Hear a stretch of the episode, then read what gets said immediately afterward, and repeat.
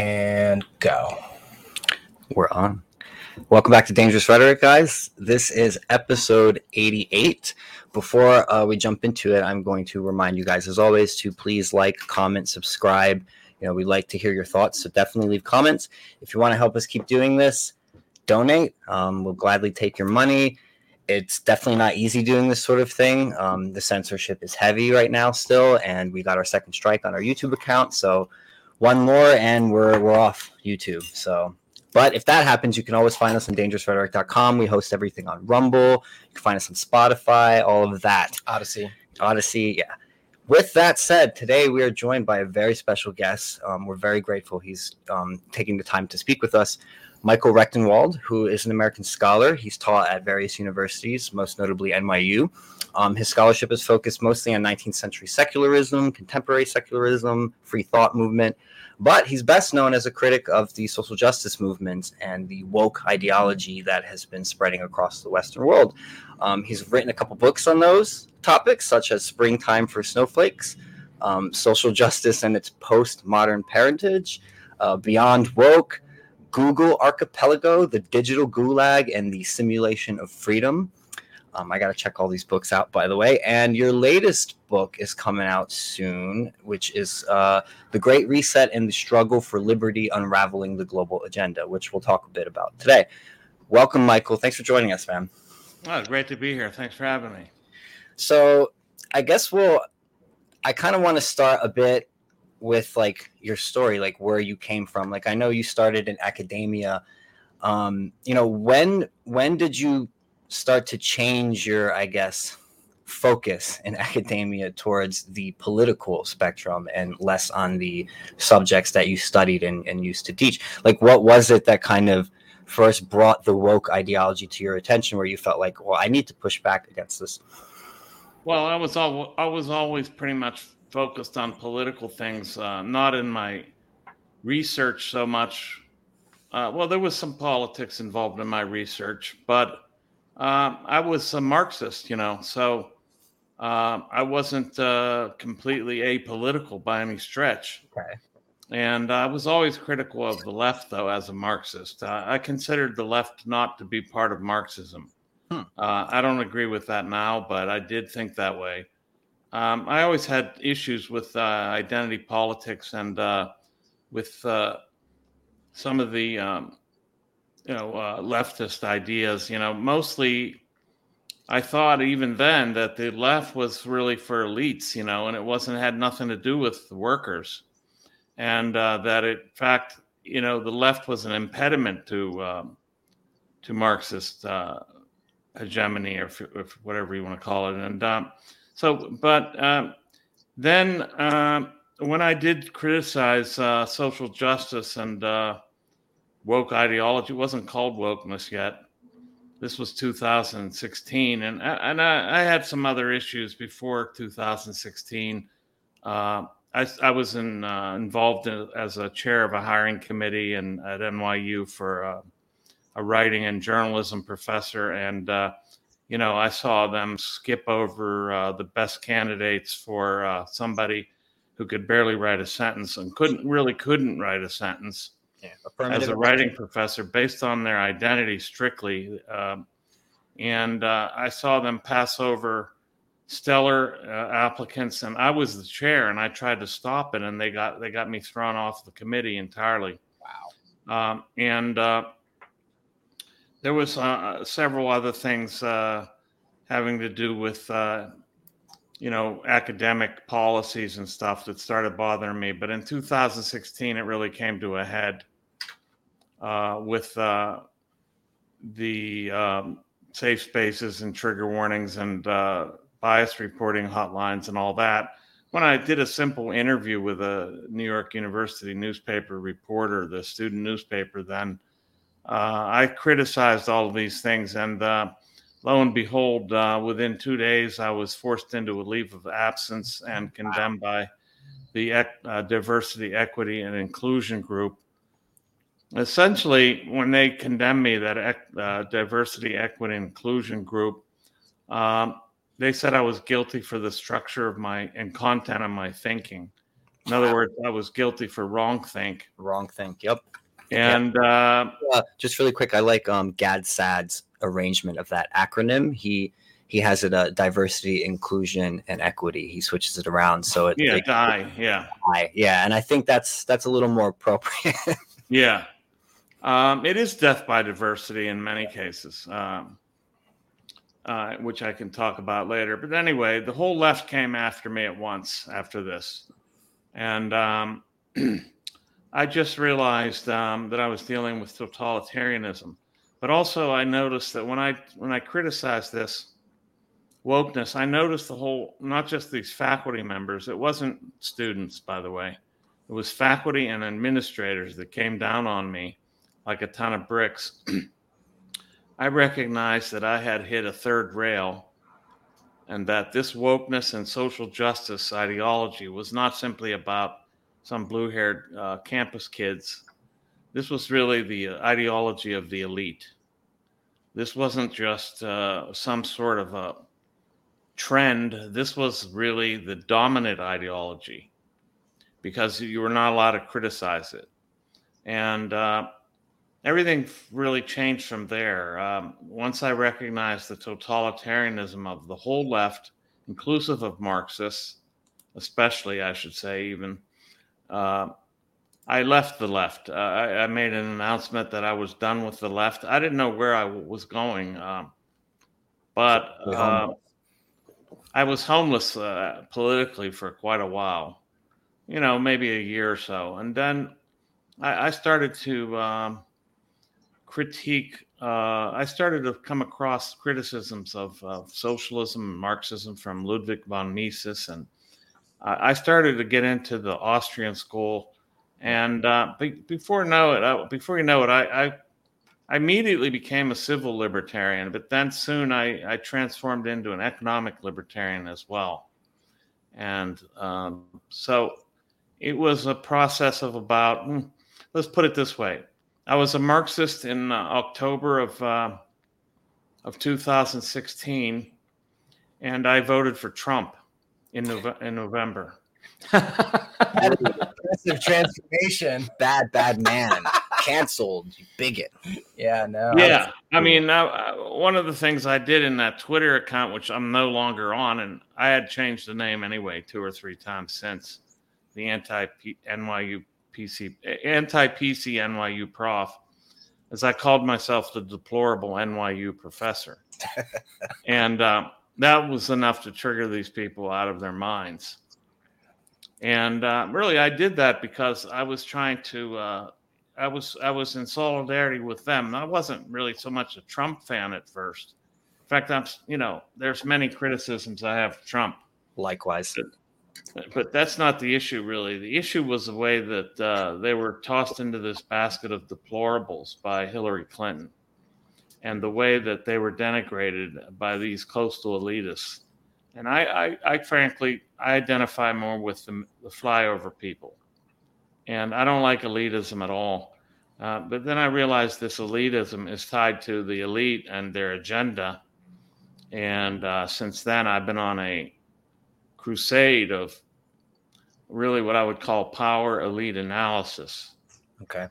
And uh, and that's where I am now. Yeah, no, I think uh, that's honestly kind of what we need. We need more daylight sort of being strewn into the system of power, how power functions, uh, who are the real power players. Mm-hmm. And a little, I think a lot of daylight on that situation will reveal a lot of things that they don't want revealed and that could easily threaten their power, which is why they try so hard to avoid critique why they're in league with the, the big tech companies, why certain things are forbidden to be spoken yeah. on YouTube or TikTok yeah. or Twitter. A friend of ours uh, posted something on Twitter the other day. It was uh, it says, "Truth does not mind being questioned. A lie does not like being challenged." And it's it it becomes very obvious when you look at who's getting banned, who's getting suspended, who's actually speaking the truth and like challenging the the elite yeah. and posing a threat to them. Because uh, you know if you're not facing any kind of censorship at all you're probably not really much of a threat. You're probably not saying anything that's really rocking the boat you know? Exactly. And what I recognize, one of the things that's changed over this period, you know, so when I was a Marxist, you know, you're, you're trained to believe that, you know, capitalist ideology is the dominant ideology and, you know, libertarianism is the ultimate enemy.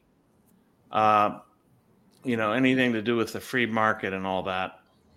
But then I realized uh, over the course of very, very short time that the actual dominant ideology is leftist. Yeah. This is a very, very, for a Marxist, that's a very big thing to come to. Believe me, believe me, that kind of realization is that you realize the elite are leftists. Now, I've talked about why they're leftists and stuff, uh, pretty much in in the last few books I've written, uh, and in this new one, I talk about that you posted something yesterday on your Facebook that I thought was an interesting point that I wanted to touch on a bit. Um, I guess I'll just I'll read the quote of okay. you know, from your latest book. Um, you wrote, with its apparent concern for the universal common good, leftist ideology provides the best cover for disguising totalitarian ambitions. Leftist totalitarians attempt to exert control over the world for the supposed welfare of the masses, the community, the disadvantaged, the developing world, women, children, the economy, the planet. Rightist totalitarianism, on the other hand, wears its totalitarian ambitions on its sleeve. It openly suggests that it must dominate for its own sake because of some putative natural superiority. Such avowed supremacism does not represent a viable approach for achieving global hegemony. This explains why rightist totalitarianism is very rare, while leftist totalitarianism virtually dominated the 20th century. Nazism is a curious case. It was both socialist while also race supremacist. Rightist totalitarianism, if it ever exists in pure form, offers little opportunity for buy in from the masses. Its aim for domination is made too explicit. Leftist totalitarianism, on the other hand, poses as benign and clearly beneficial, as the de facto no fault ideology whose moral probity is deemed unassailable. A supposed universal concern for the common good not only hides its totalitarian ambitions from the masses, but also perhaps from the elites themselves. I thought this was a really fascinating point.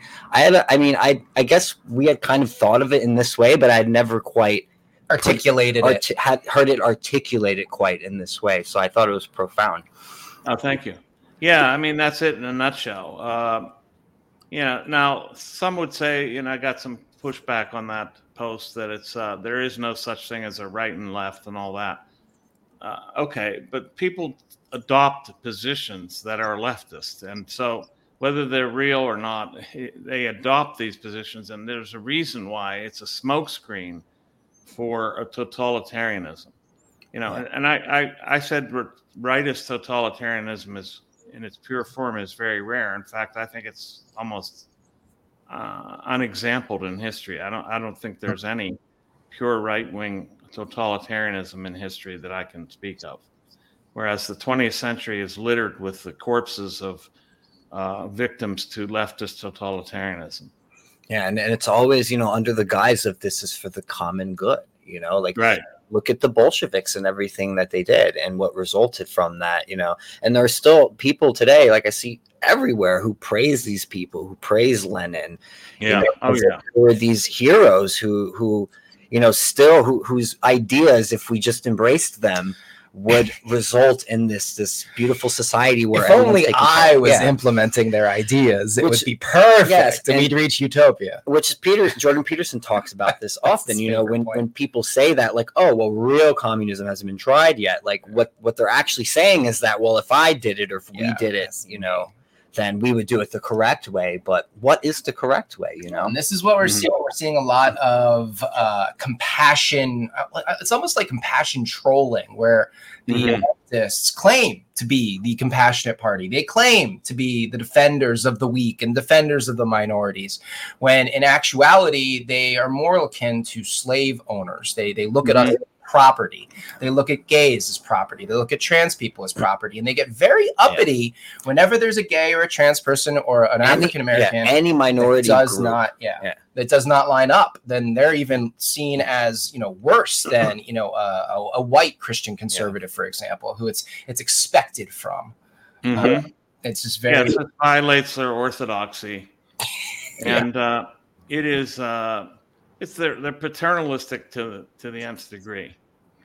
Uh, so and very patronizing. So and but and, and crippling of those people that they claim to be um, advocates for. Yeah, yeah. It reminds me of like the all-consuming mother archetype. It's almost like a corrupt maternalism. It's not so. To me, it doesn't seem paternal and it's more it's it's like the very yeah. consuming mother is what it reminds me of and it's similar to uh well cluster b dynamics. We can get into that once. yeah well yeah i guess it's kind of a narcissistic mother uh, mother yes. uh, maternalism.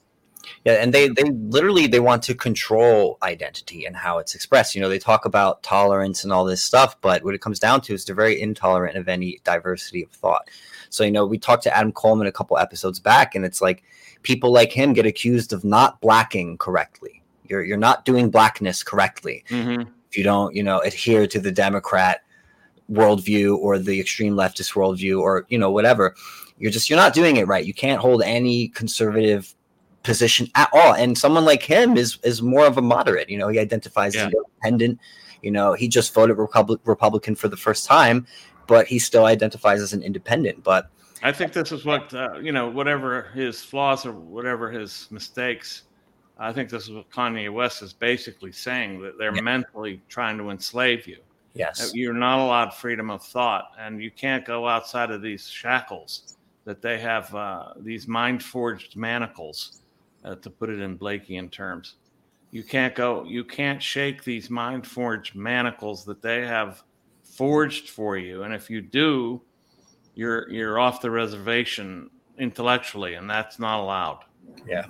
Yeah, and that's why they're attacking Kanye and doing everything they can. You know, they're the anti-Semitism. They'll, you know, they'll say all kinds of things in order to paint him just to be as the worst person possible. Because you know, as soon as you step outside of that box, it's like you said, they start coming after you because they want to control you. Kanye's not really the best with his words, though. No, he very I, much. I mean, people call him a genius. I don't know his music. Yeah. Like verbally, he's no genius. Okay?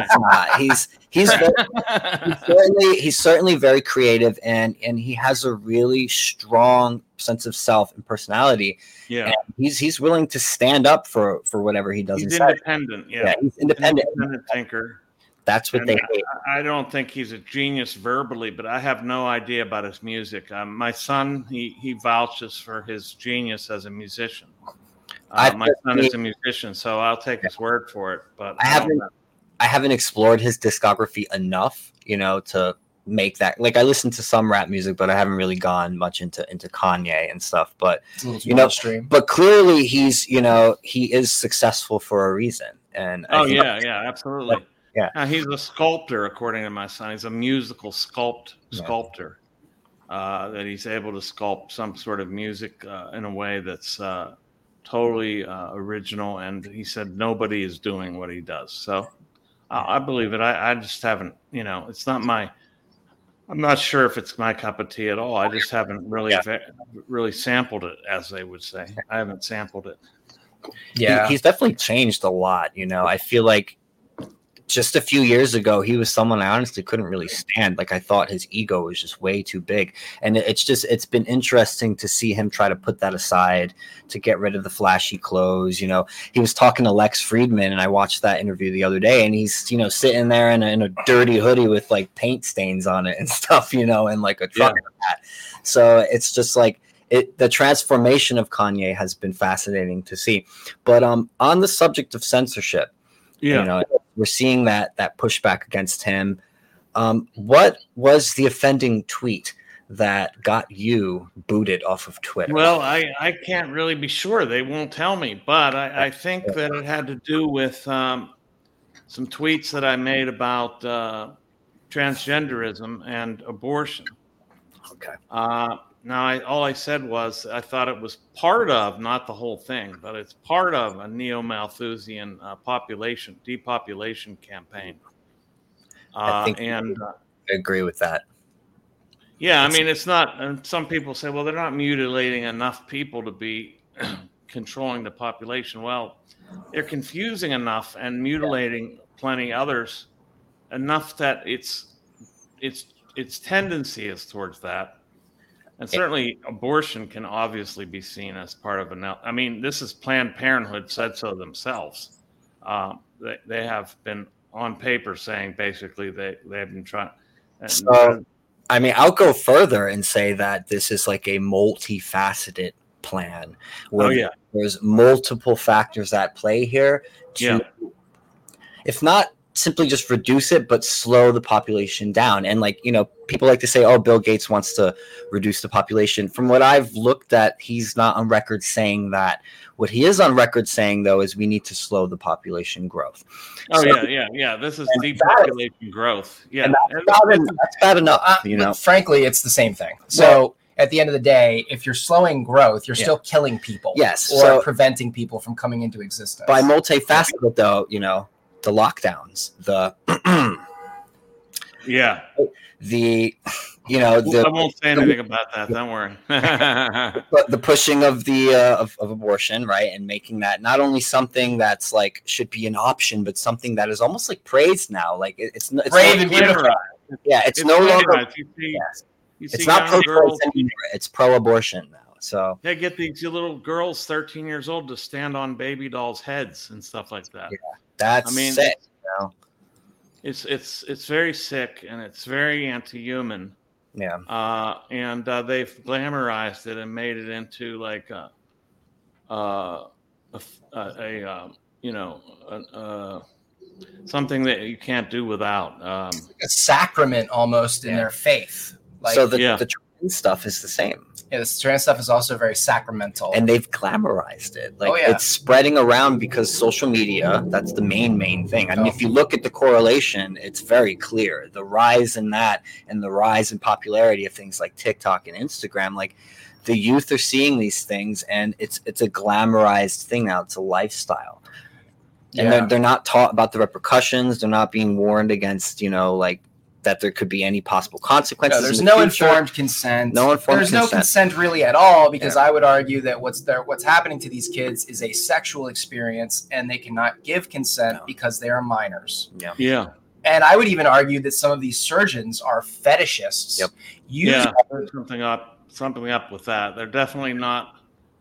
They're using the the whole cloak of you know medical authority and legitimate practice. But every time you criticize this transgender movement, you get accused of being a transphobe. Yep. Yes. You know, and I, I'm not a transphobe. I'm actually disgusted by it. I'll be real frank.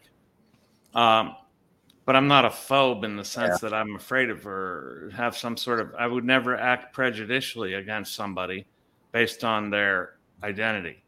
I think Uh, you know people who have legitimate dysphoria and struggle with that mentally. I sympathize with it, and we we had a you know we've had a couple detransitioners on the show. We've had three on, but Hmm. we've had a trans person on as well, Sarah Higdon.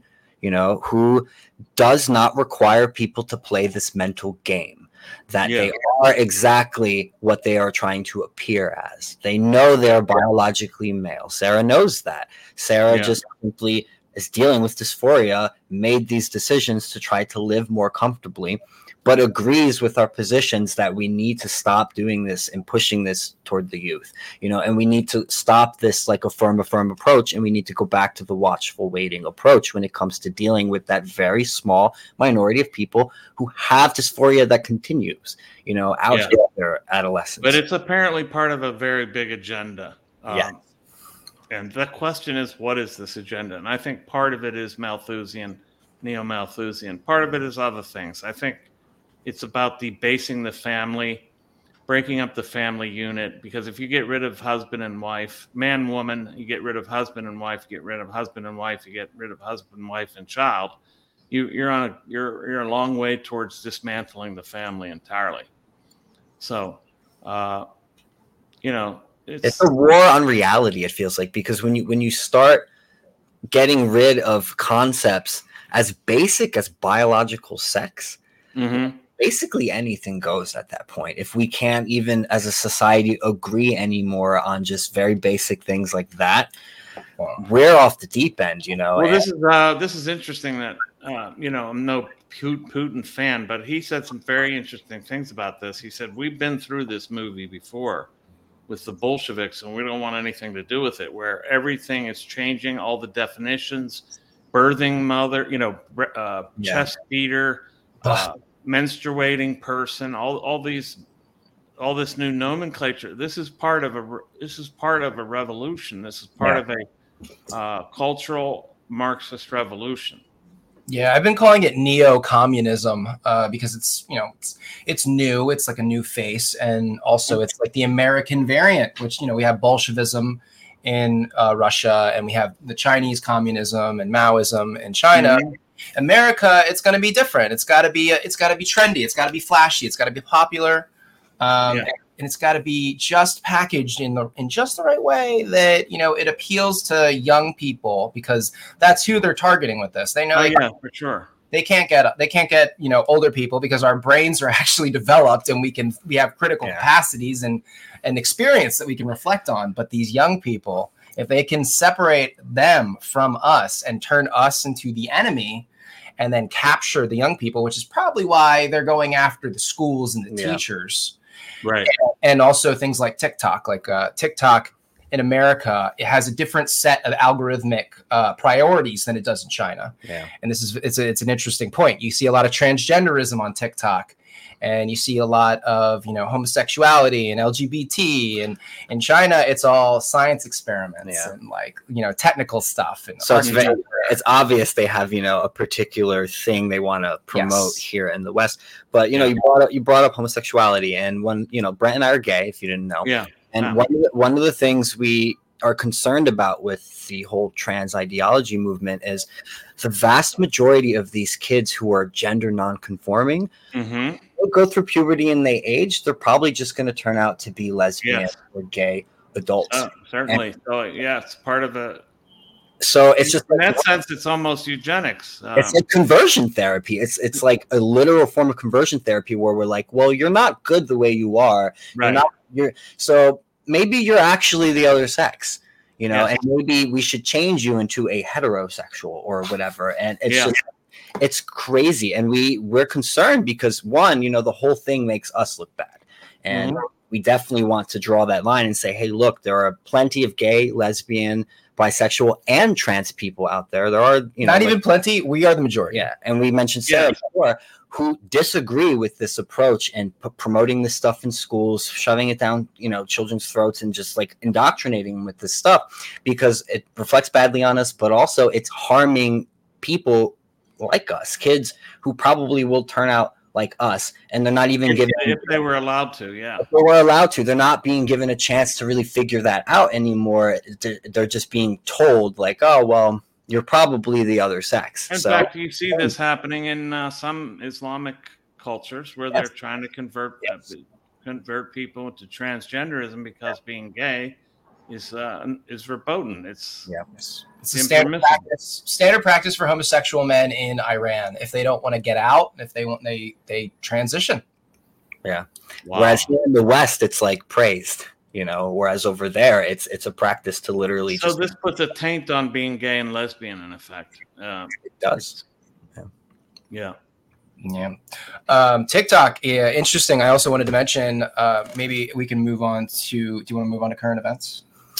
Um, I will let you direct that. So I had some. I've been censored a couple of times on TikTok. I like to do sixty second little current event news updates just to like whet people's appetite. You know, practice my comedy, and um, you know, encourage people to do their own research on subjects. hmm I started questioning this uh, Paul Pelosi, Nancy Pelosi break in situation from last week. And TikTok censors almost uh, every video I make about it, they pull down. Oh, sure. So it's interesting that this is like uh, a, a, it's a button issue for them. They're very concerned about people. You know, they're calling it misinformation, but really, I think the official story is the misinformation because it just doesn't line up. When you see this Yeah. damage control, you gotta Yeah. gotta ask. it's questions. damage control of a very perhaps embarrassing situation. Uh, I don't know the story, obviously. Uh, I wasn't there, and I don't know what happened. But there's certain elements of the story that don't fit together very well, and I don't trust the FBI whatsoever. Never. You can't, right? I mean, we, we definitely don't. it's just well, since their inception, they've been a political organization that Right. has constantly sort of covered up for the elites and uh, engaged in things like blackmail and Yeah. you know uh, all kinds of political. I mean, Watergate and all the whole nonsense. And once you have them show up at your door to ask questions to you, you definitely don't see them in the same way anymore. That's No. what I mean, you- they engage in entrapment all the all the time, you know. And this is not to say anything about the CIA, who I think are murderers. you Were. know. Oh yeah. And it's like it's it's that taken to uh, it's like squared and then broadcast internationally. It's a whole it's a whole pickle, and they're they're above any sort of scrutiny. And Right. anybody who does try to scrutinize them has a unfortunate accident. You know, like Michael Hastings, who was the young he was a thirty some reporter working for Rolling Stone. He was doing a piece on I think it was John Brennan, who was the ex director of the CIA at the time of the guy's Right. and Michael Hastings had a car accident one night because his car just randomly accelerated to Oops. ridiculous speeds, crashed into a tree, and he died. And it was all sort of just Yes, there's been a number of those types of accidents where that some somehow the car accelerates in the middle of the city, and Yep. people are running into houses and uh, trees, and uh, and it just so happens that they have been recently criticizing something, uh, you know, typically something to do with Hollywood or uh, typically to do with something to do with the elite yep. Their practices. There was this coin, uh, not not this uh, uh, this crypto guy that just died. Uh, I think in San Juan, where he uh, he said that there was a, a uh, the CIA was setting up an pedophilia pedophilia entrapment circle, and uh, in fact, he died uh, 24 hours later, drowned in the in the bay. Wow. Uh, he said before he died that he would be killed. Um, so he said, if I die, it's you know because uh, the CIA basically tortured or killed me. Jesus. I'm gonna look. I'm gonna put a note to look that up. I hadn't heard that story. Yeah, Wow. I can I can find his name if you want me to. I think I just found it. found it. No, maybe that's not it.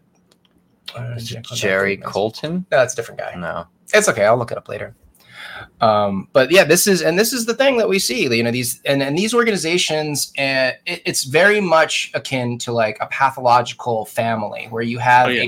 a, a parent who's a psychopath or malignant narcissist or a borderline or both parents are you know cluster b and i think what we're it seems like we are being treated like the children in that family and mom and dad are off their rocker they don't they don't care about us. They expect us. Psychopaths, yeah. Yes. Yeah. So you're leading into the next thing. I guess Yes, I wanted to bring talk a little bit about you know political ponerology. Yeah, so- you Yeah. wrote the foreword. to this new edition. this And new edition, I Yeah. encourage everybody to pick up this book. yeah, It's- very Great important.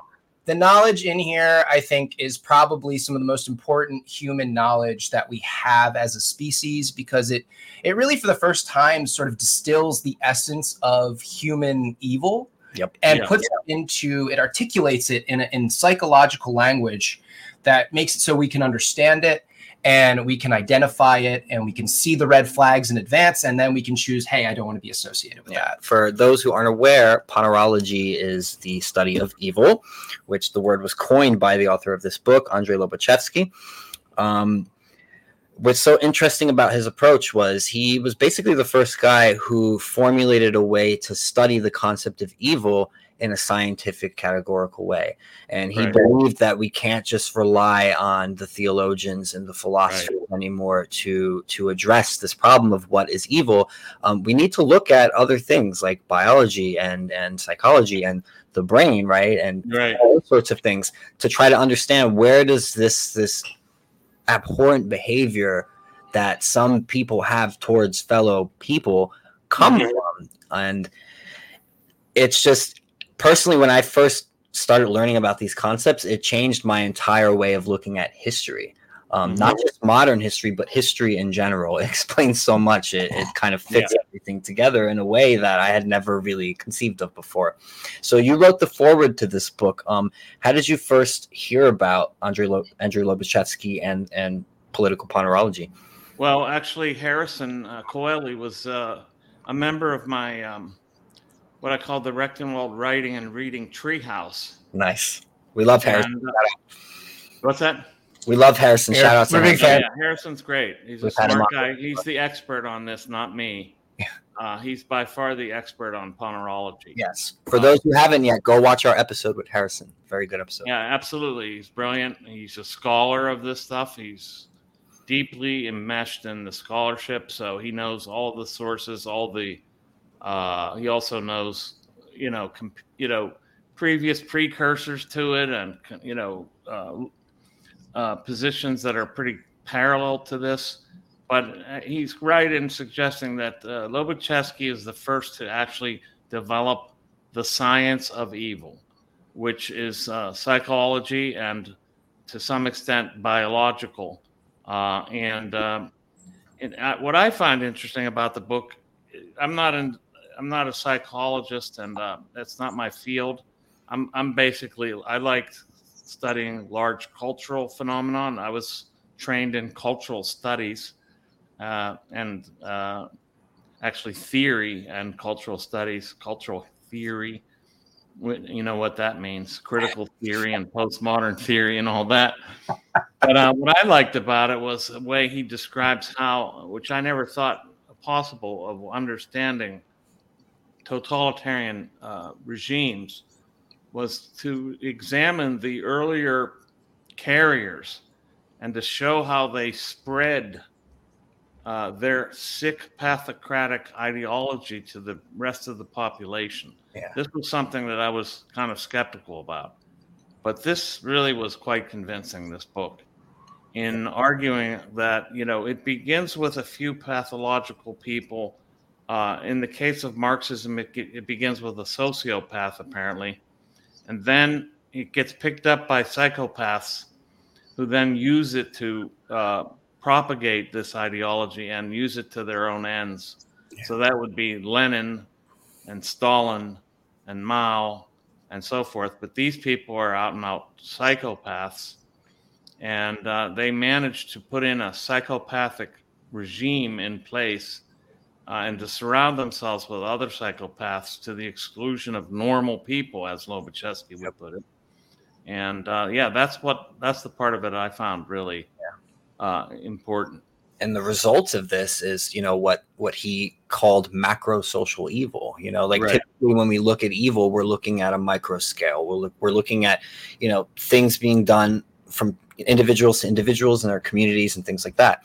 He was trying to understand well, how do you get this larger form of evil that can mm-hmm. exterminate mm-hmm. large groups of people all at once? And and what is it that can get so many to turn their conscience off? And that's how I like to put it, because this this is how I've been viewing conscience, this idea of a conscience for a while now since I started to grasp what a psychopath is.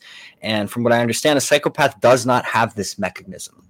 Right. Most people do. And the thing about a conscience is it can be reduced, it can be turned on or turned off. The psychopath doesn't have it. They can act like they have it. And what they do is when they get into power, they can get large amounts of people to be selective with their conscience or yeah. to actually just turn it off. And it is sort of like an infection, like you said. It's and it's interesting because like it makes me think of Gad Saad's book, uh, The Parasitic Mind when mm-hmm. you talk about the the woke ideology and die, right?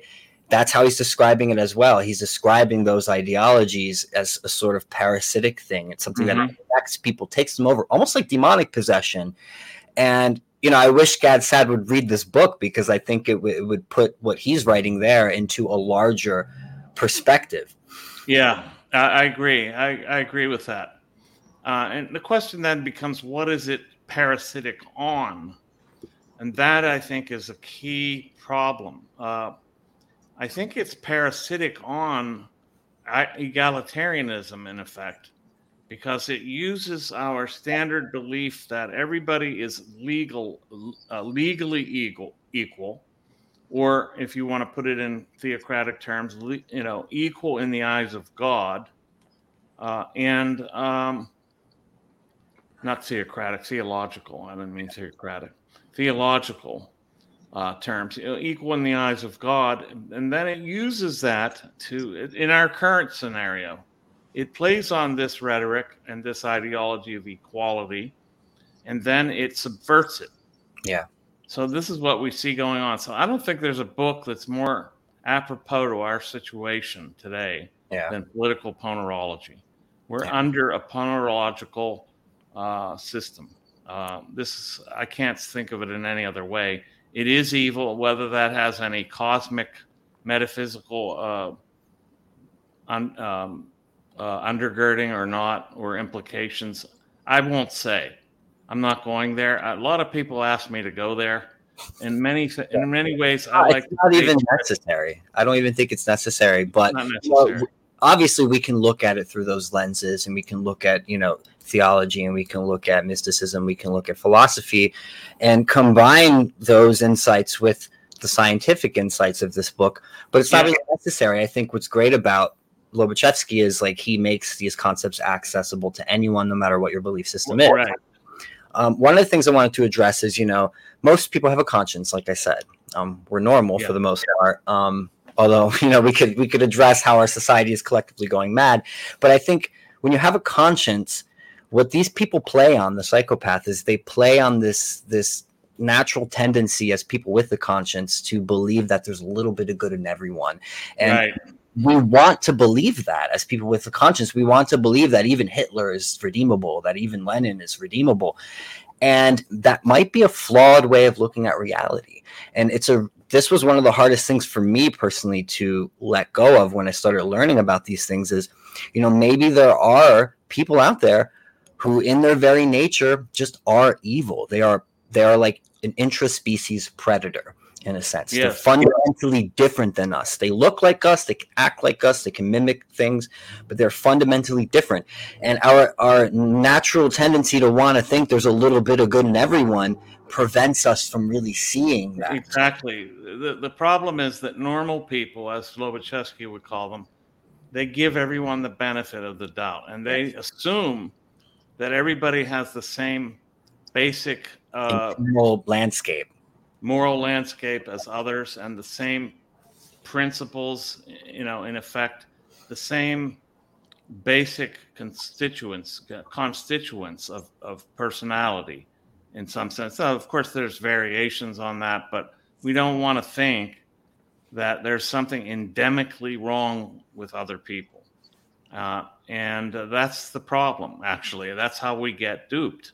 Yeah, Yeah, it seems like there's this unwillingness to sort of accept that there are some people out there that are just like empty, hungry pain monsters. All they want to do is inflict pain on the people around them, and they will do it in legal ways or illegal ways, depending on their, you know, access to resources, their intelligence. You know, you can have upbringing very intelligent, wealthy psychopaths that probably avoid detection their entire lives. And then you have, you know, psychopaths who are born into, you know, in areas like Compton, Yeah. uh, and they, you know, join a gang and, you know, they, they don't, they Yeah. either don't last long or end up in prison. Robert Hare addresses this in his book uh, Without Conscience. He looks at you know the nature versus nurture aspect of this, and when I think when it comes to like a psychopath, what we're seeing here is there's something in the nature of that individual Oh, yeah. that is preventing a parent-child bond, first of all, and is preventing them from having the full range of human emotions and that full range of It's, it's absolutely, and this is one of the things that our culture will will not deal with, because there's been this trend of in, what I call environmental determinism, that that people are mostly determined by the environment, yes, and not and uh, there's been this hatred towards genetic determinism, and this is very typical of socialist and Marxist ideology. Actually, this is why like like this is why they wouldn't accept Darwinism in, in the Soviet Union and and uh, and Lysenkoism flourished because they believed in the environmental conditions were all determinative. So Robert, Robert Hare in the book addresses that as well. And you know, if there's yeah. something in the nature that's making them a psychopath, the, what the nurture seems to determine is the type of psychopath that comes out. Oh, I see. That's so you know, this you know he's not like 100 percent on this. Obviously, we need to do re- more research to figure this stuff out. But you know, say you have someone where that conscience isn't present, right? The child parent bond is not taking place very early on, but like all the things that should have been provided for them are provided. The parents are good, right? They got an education, all this stuff. You might end up with a psychopath who is more charming, more coercive, more manipulative, and as Brent said, more able to um, evade Avoid. evade detection. If you have one who's say born in the ghetto, doesn't have a present father figure, grows up on the streets, you know, gets beat as a kid, all this stuff, they might become more aggressive and they might use more violence, more outright violence to get what they want to manipulate people that way. Then then you have, you know, the the like crazy butcher like serial yeah. And yeah. like on Mindhunters, people should go watch that. And, yeah. and those types are interesting because that's typically, I think, what usually i think this is changing too. I think more and more people are becoming aware that it's not just this but when most people hear the word psychopath that's what they think of. They think of the killers the butchers the people who are, right, exactly. who are they don't think of klaus schwab yes. anthony fauci yes. or and here's the this is the leap that i think lobaczewski makes and I, i'd like to take us there is that what if our elites are psychopaths? Yep. What if what if we're dealing with a psycho what if we're living under pathocracy and um, what if what how do we deal with that question? So how do we know? That's the big question. How do we know? I think we have all the markers that Lobaczewski laid out that we're living under pathocracy now.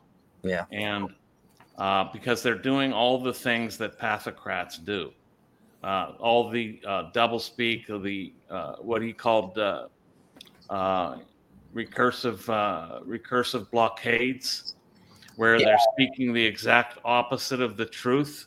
So this blocks your access to the truth because they say the exact opposite, and then you go, "Oh well, he's saying this, and but I think this, but maybe it's somewhere in the middle." Instead of no, this person is outright lying, not only lying, but they're inverting reality. Uh, which is, I think, what's going on today in our leadership. Where they're inverting reality on a regular basis. Oh yeah, gaslighting the hell out of us. Oh yeah, I mean, look at we had this Dylan Mulvaney just sat down with the president, like this person who just started being trans like 200 and something days not ago. even a year. Not even a year like and is like sitting down to discuss these things with the president and you have the president in this interview basically advocating for the sterilization and mutilation of our youth and and advocating for this elimination of biological sex. They are inverting reality. Yeah well, absolutely. It's useful though it, once you realize that's what they're doing then you can sort of start to determine where reality lies yeah. by presuming yeah that's, right. But it's very scary for some people that like uh, you know unlike ourselves who have others we can talk to about these things because they understand what we're saying. Imagine being completely lost for context and you have no anchors and you don't know what's happening. And you don't have any um, uh, you don't have any guidestones or criteria for determining this. You know, it's got to be really uh, disorienting to say the least. Um, people that are tossed into this vacuum. oh. I think I think some people, I think a lot of people actually full scale at which this is happening, meaning the trans stuff, the puberty blockers, those sorts of things. I was talking to my grandma about this a couple weeks ago and she just turned 82 on Halloween. So she was born in 1940. She's from an entirely different world and generation. And very often she would, she's in a nursing home now, but very often she would say to me over the last few years, like, I don't recognize the world anymore. She right. had, she had no idea that this stuff was happening at the yeah, same. same with my mother before she died. Um, Exactly. I, I, I would almost spare her telling her the things that were going on. Yeah. But she would be like, "Oh my!" I told her some things, and she was like, "Oh my god!" She couldn't believe it. She just couldn't recognize the world, so she yeah. basically shut off uh, from it. Like likewise, I'm very happy that she didn't actually come, you know, have to live in this very long. Yeah. Yeah, and, and if anything, you know, Lob- Lobaczewski describes like uh, what he calls the hysteroidal cycle, where he talks about society progressively losing its ability to Yep. determine right, you know, reality, and how we Yeah. become more hysterical. We become very Right. uh, easily triggered, and that you know, I mean, with COVID and with the election of Donald Trump, it's like. You know, I was studying. I, I found I came across ponerology. I guess right when uh, Harrison, The first edition. the first came out edition. So yeah. this was like 2006, I think, when it first came out a while. and even back then i was sort of like you know convinced that like this was like the stuff 2012 for me. but was when I found it. really it, when, when once trump got elected and then subsequently with you know the lockdowns and the mandates and and all the craziness it just becomes clear that we are in a hysterical state Oh, Yeah. totally. And, and it's like we can't even have we can't even have discussions about very basic issues like Yeah. what is a man and what is a woman Yep. People And are the next scared. They're the next scared. thing that they're going to erase by the way is age that's coming that's going to be Uh-huh. Yeah. Or, you know, I mean, on more more mundane levels, just like you had Biden getting out of uh, saying recently, and I- I'm not getting into partisanship here, but I will say this: the Democrats are are the carriers of totalitarian ideology, the primary uniparty carriers of it. And he said basically, this isn't your this isn't your grandfather's Republican Party, but really that that applies to the Democrats. Now, this Yeah. isn't your grandparents' Democratic Party, that's for sure. yeah. This is, you know, my father was a Reagan Democrat. He was, you know, a Democrat because he came up through the Depression, uh, but then he became a Reaganite, you know, for various reasons.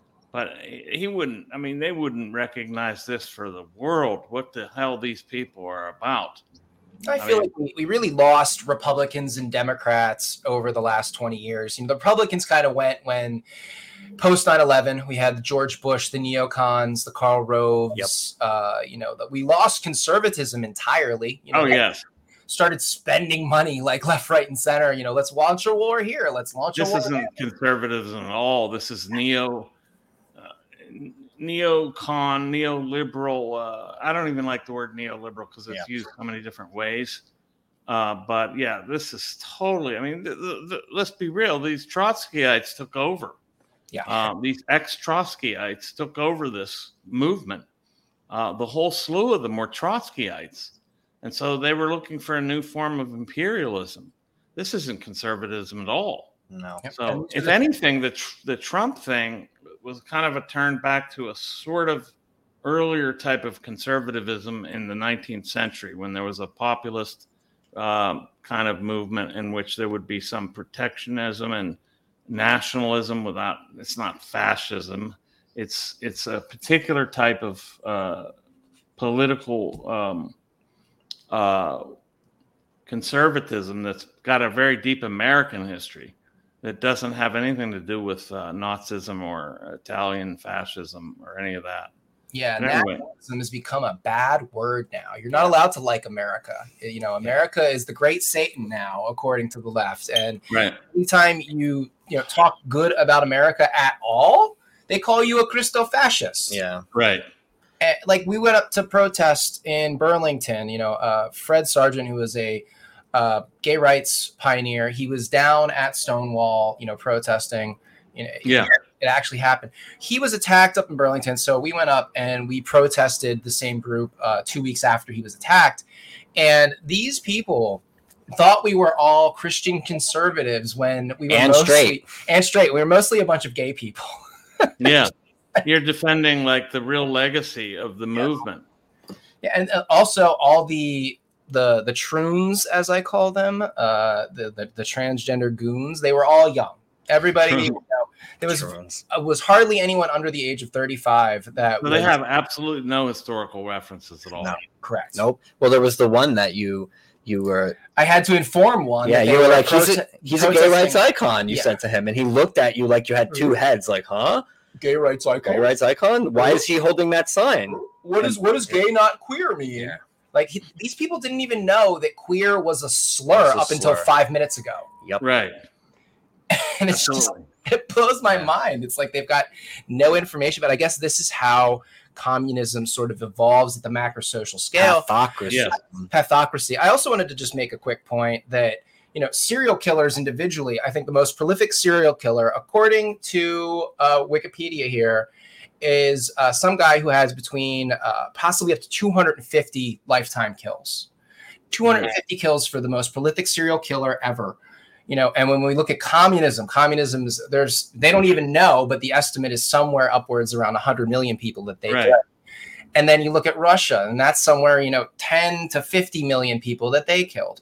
And and all the various, you know, in Maoist, South America. Maoist China, the struggle sessions, all of that. Yeah, yeah, 60 to 70 million if you count the famine. So um, pathocracy is like serial killing at, you know, orders, multiple orders of magnitude. Uh, many orders, yes. And this is what they're they're they're hands down in support of.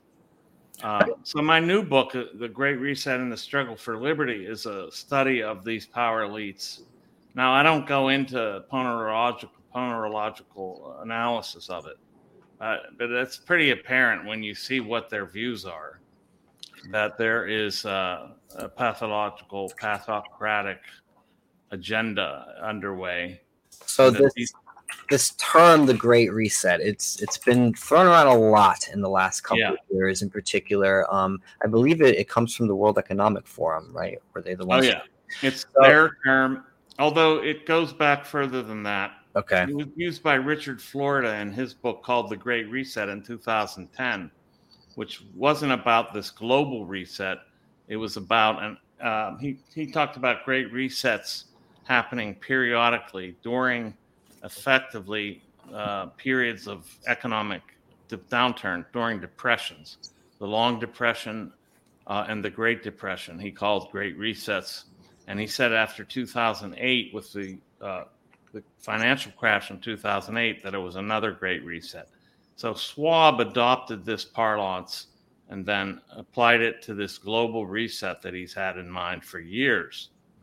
Uh, this is a whole totally different kind of reset. This is an interventionist reset that's take undertaken deliberately and not something that happens on its own spontaneously or anything like that. So if you know, for people who aren't familiar with this, if someone were to ask you, you know, Michael, what is the Great Reset? What is the agenda? How would you define it? How would you explain that to them? Well, I wrote a few essays by that title. Um, I would say, you know, there's there's several prongs. You have an economic prong, you have a uh, environmental prong, you have a neo Malthusian prong, and you have a technological prong.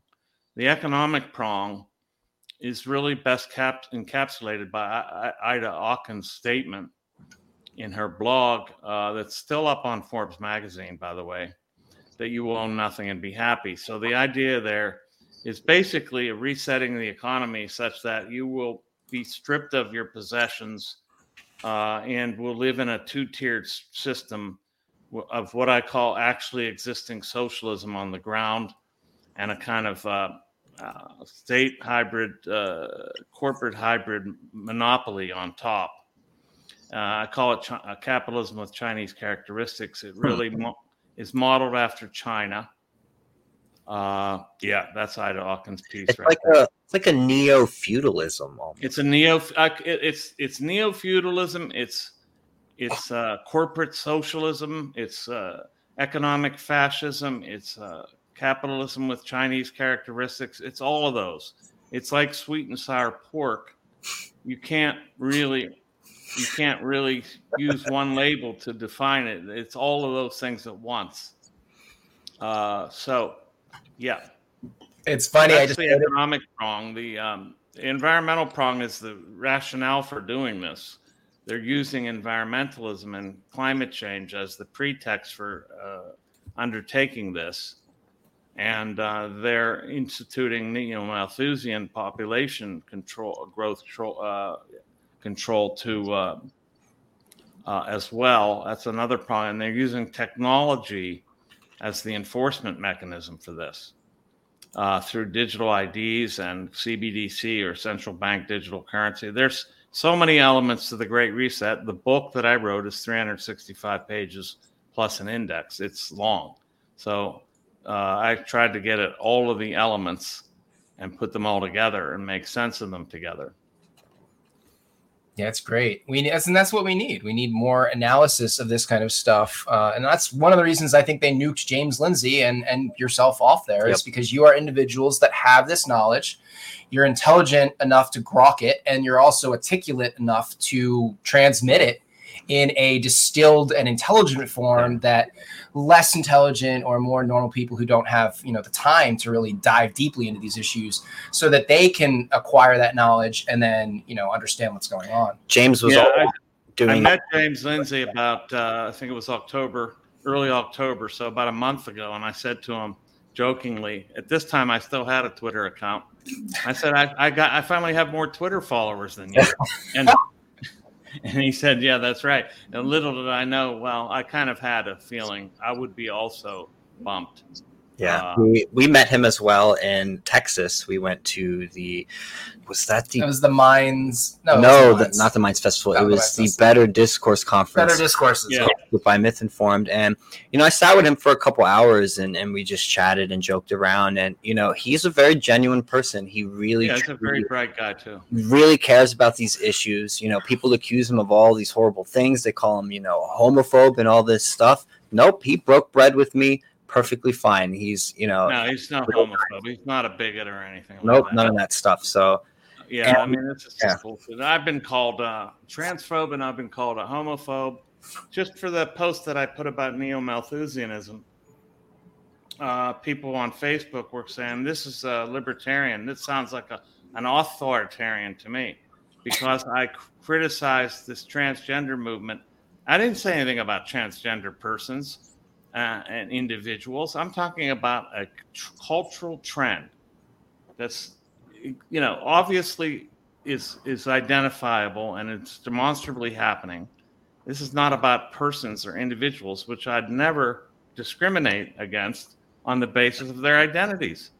It's yeah. it's it's entirely different to talk about macro social evil uh, or macro social trends, even if you don't think they're evil. They're obviously trends what is more likely? Uh, a thousand years ago, we had uh, this huge uh, squelch transgender uh, identity, or there's a cultural mania going on right now. Yeah, Which more social, likely? A social contagion, and that's yeah. the thing. You know, they like to say, "Well, oh, there's an increase in." in gender nonconforming and trans people because now our society is more accepting of them and that's why there's more of them and it's maybe that's a bit of it but it does not explain, for example, numbers that were coming out of the UK where we were seeing a 5,000% increase in kids, yeah, right. kids attending gender clinics because they're confused about this stuff. That's a social yeah. contagion. That's not having nothing to do with propaganda or ideological propagation or yeah. Uh, you know, indoctrination and all that. No, no, no. This is just a trend yeah because people were repressed for thousands of years and suddenly they're coming out. Give me a break. Nope. it does not explain the the just the sheer number of it, you know. No. It doesn't. And this is another thing along with the knowledge of psychopathy and other cluster B personality disorders that is key. Ideas can be just as pathological as viruses, bacterias, fungi. Uh, and, and we don't really have that that reference. We don't have that understanding because the ideas are not a physical thing. They're they're right. they're they're a cognitive. They're a concept. They're uh, you know a set of concepts, even an ideology. Um, but since they're not a physical thing, it's a lot harder for us to understand how they can cause non-physical or uh, physical effects, like yeah. mass genocide or mm-hmm. uh, racism or bigotry and those kind. Like these ideas are contagious and the, the, cure is actually being aware that knowledge that, that that can happen yeah. and that yeah.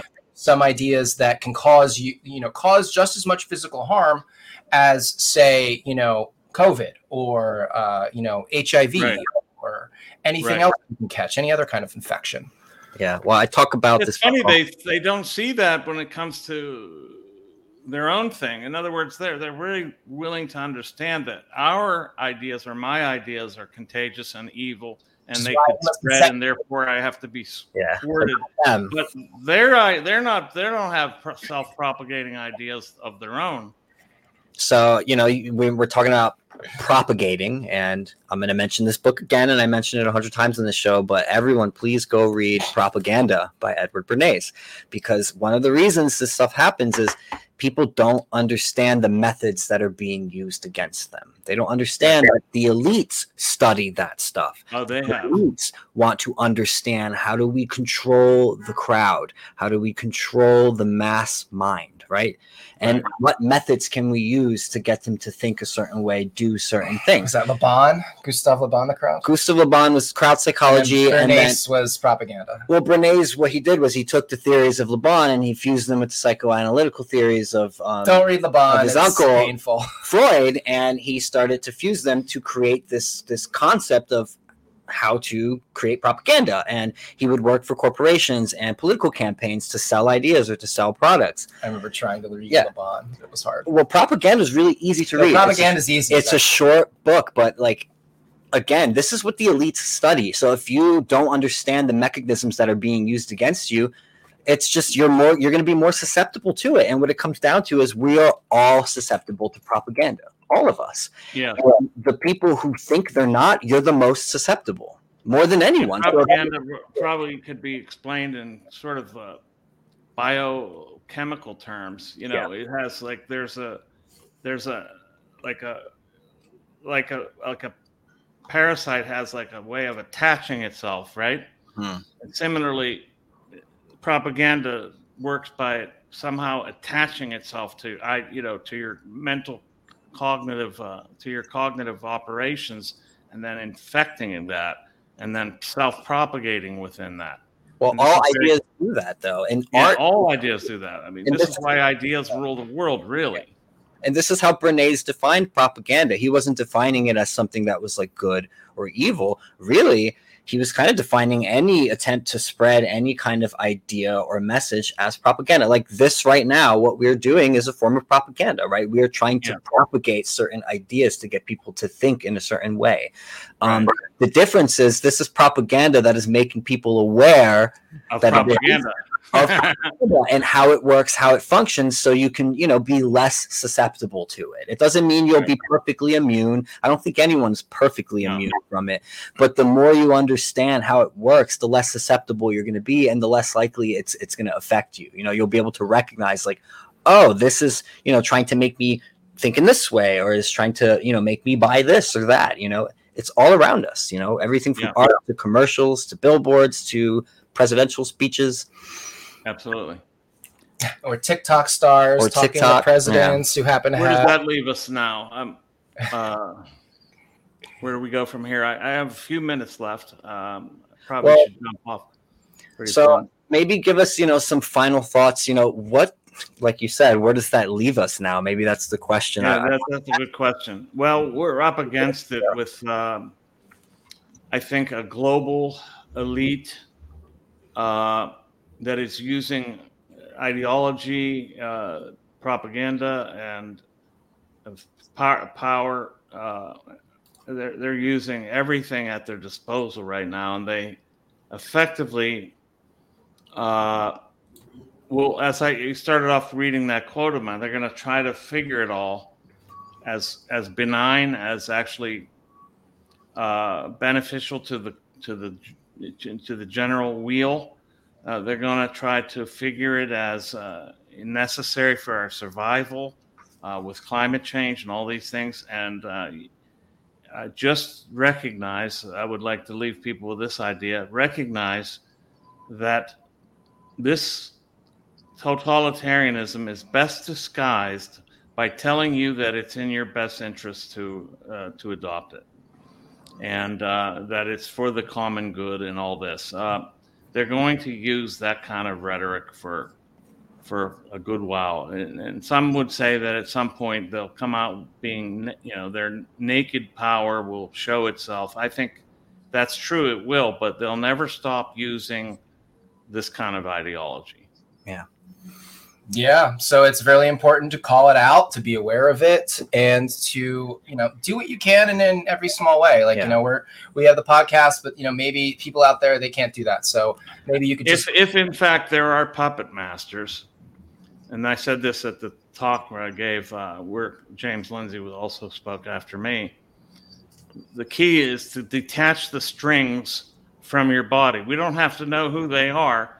If you detach the strings from yourself, from your mind and body, then they can't manipulate you. Yes. Yeah. So that's, I mean, that's the trick. That's why, like, we like to talk about ponerology and psychopathy And and, all those propaganda, things. all that stuff. Yeah. Be aware of the strings, start to see them, and one by one you'll be able to pluck them off. And you know, that that stops feeding this system, this agenda.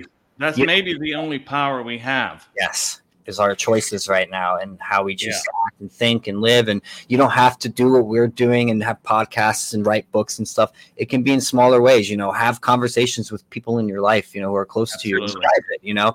There are smaller ways you can push back. And if anything those smaller ways collectively are probably the best ways to defeat it. the that's the best way actually. It's the smaller things and each individual doing what they what they can do to stay free from these manipulators. Yeah. Um, and uh, that's that's the, that's the best advice I can give.